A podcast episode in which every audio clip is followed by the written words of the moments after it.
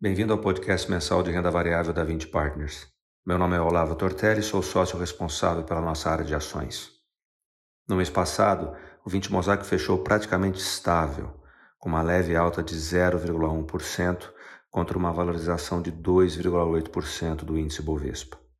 No ano, o fundo acumulou uma perda de 13,1% contra uma queda de 11,9% do índice.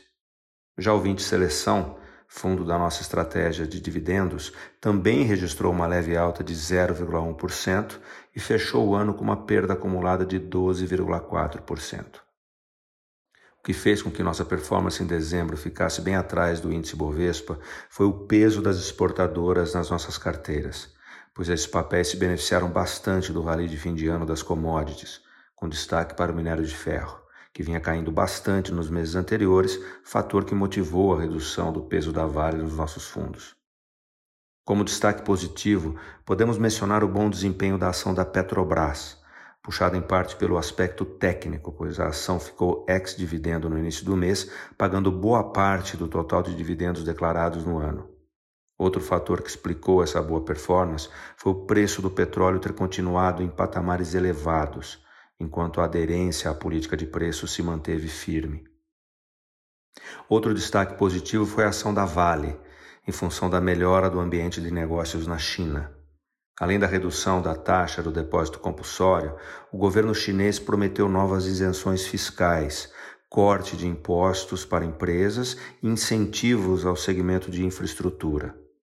O governo do país passou a enviar mensagens de que em 2022 a China terá um ano de estabilidade e não de retração econômica, como alguns economistas acreditam. Em contrapartida, a ação do Itaú Unibanco foi uma das detratoras no mês. O fraco desempenho pode ser explicado em boa parte pela pior das perspectivas macroeconômicas para 2022 o que implicou numa revisão para baixo das expectativas de crescimento da carteira de crédito e para cima da sua taxa de inadimplência. Além disso, no final do mês, o risco de aumento de tributação também contribuiu para o fraco desempenho das ações de bancos de uma forma geral. A ação das lojas Renner também foi outra detratora do fundo durante o mês de dezembro. O fraco desempenho foi decorrente da expectativa de uma piora em suas margens operacionais, em função da inflação de custos e da maior competição advinda do canal online, sobretudo de um competidor asiático. Além disso, uma parte do mercado acredita que a empresa pagará caro numa eventual aquisição, que poderá ser anunciada nos próximos meses. Em relação às vendas, a companhia deverá continuar mostrando excelente desempenho inclusive com 2021 fechando em níveis superiores aos registrados em 2019.